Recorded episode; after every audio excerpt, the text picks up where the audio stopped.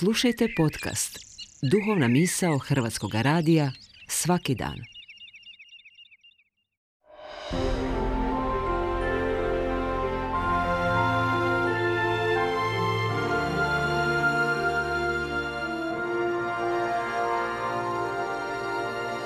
Duhovna misao.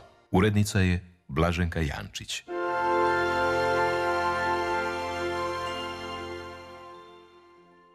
Teško nam je boriti se svaki dan, živjeti po svojoj savjesti i opraštati. Taman kad nešto dobro napravimo, drugi nam pokvari raspoloženje. Nikako postići duhovni mir i stabilnost. Ja sam Donante Vranković i pozdravljam vas iz Svete zemlje. Danas našu pažnju želim usmjeriti na brdo preobraženja. U Svetoj zemlji ima dosta brda, ali ima jedno posebno. Tradicija kaže da je tabor ta visoka gora brdo preobraženja koje se spominje u današnjem evanđelju. Nije toliko visoko, manje od 600 metara, ali uzdiže se 450 metara nad ravnicom i dominira cijelim krajem.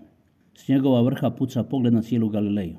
Na njega se hodočasnici redovito penju. Zapravo, rijetko se penju, većinom se dovezu i odvezu strmom i jugavom cestom. Neki dan sam se i sam popeo. Iz Nazareta ima tri sata hoda. Drugčije je to kad hodaš, pa se umoriš, pa staneš, pa se penješ, pa se pitaš što mi je ovo trebalo. A korisno je, kažu, hodati, penjati se. Kažu da je zdravo. Kažu da je antički filozof Aristotele rado poučavao svoje učenike hodajući po dvorištu. Iz toga se razvila cijela filozofska škola, peripatetici, što se može prevesti kao hodajući ili šetajući. Oni koji razmišljaju i pitaju se o životu. Što radim? Čemu se radujem? Što me ljuti? Zašto trpim? I danas se neki učitelji kad se žele približiti slušateljima spuste sa svojih katedri i prošetaju malo među ljude. U stara vremena više se učilo od prirode, živjelo se s prirodom. Stalno se hodalo u školu, na posao, na hodočašća, iz sela u selo, iz mjesta u mjesto, preko brda, kroz šumu, ranom zorom, po kiši, po suncu. Osjećalo se i zemlju i vrijeme. Bilo je teško, ali ipak to nam malo nedostaje. Svi velikani bili su u pokretu, nešto ih je tjeralo, nešto su tražili. Biblijska povijest je slika hodanja naroda i pojedinaca. Čujmo današnje evanđelje. U ono vrijeme uze Isus sa sobom Petra, Jakova i Ivana, brata njegova, te ih poveda na goru visoku osamu i preobrazi se pred njima i zasja mu lice kao sunce, a haljine mu postadoše bijele kao svjetlost. I gle, ukazaše im se Mojsije i Ilija te razgovarahu s njime. A Petar prihvati i reče Isusu, gospodine, dobro nam je ovdje biti. Ako hoćeš, Načinit ću ovdje tri sjenice, tebi jednu Mojsiju jednu i Iliji jednu. Dok je on još govorio, gle, svijetao ih oblak zasjeni, a glas iz oblaka govoraše.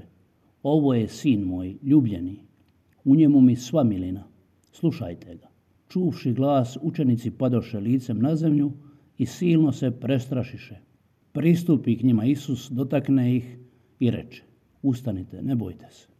Podigoše oči ali ne vidješe nikoga do Isusa sama. Dok su silazili s gore, zapovjedi im Isus. Nikomu ne kazujte viđenja dok sin čovječi od mrtvih ne uskrsne. Neki kažu da se najbolje ideje smisle hodajući. Ustrajete li u hodu i u prenesenom i doslovnom smislu, doći ćete daleko. Čak ondje gdje se niste ni nadali kad ste s hodanjem započeli. Svi ljudi, bez obzira na školu i školovanje, imaju pravo na vrijeme mira i samoće to nije privilegij, nego pravo, dužnost, a i potreba.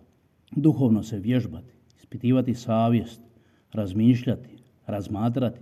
Kao što su naime hod, pješačenje, trčanje, tjelesne vježbe, isto tako se duhovnim vježbama naziva svaki način da se duša pripravi i skloni sve ono što je škodi.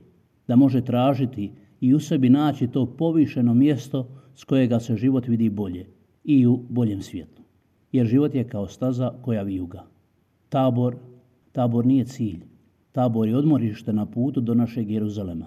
Hvala ti gospodine za sve trenutke koji me ohrabruju na tom putu. Svima želim ugodan dan. Hvala vam na slušanju i lijepo vas pozdravljam.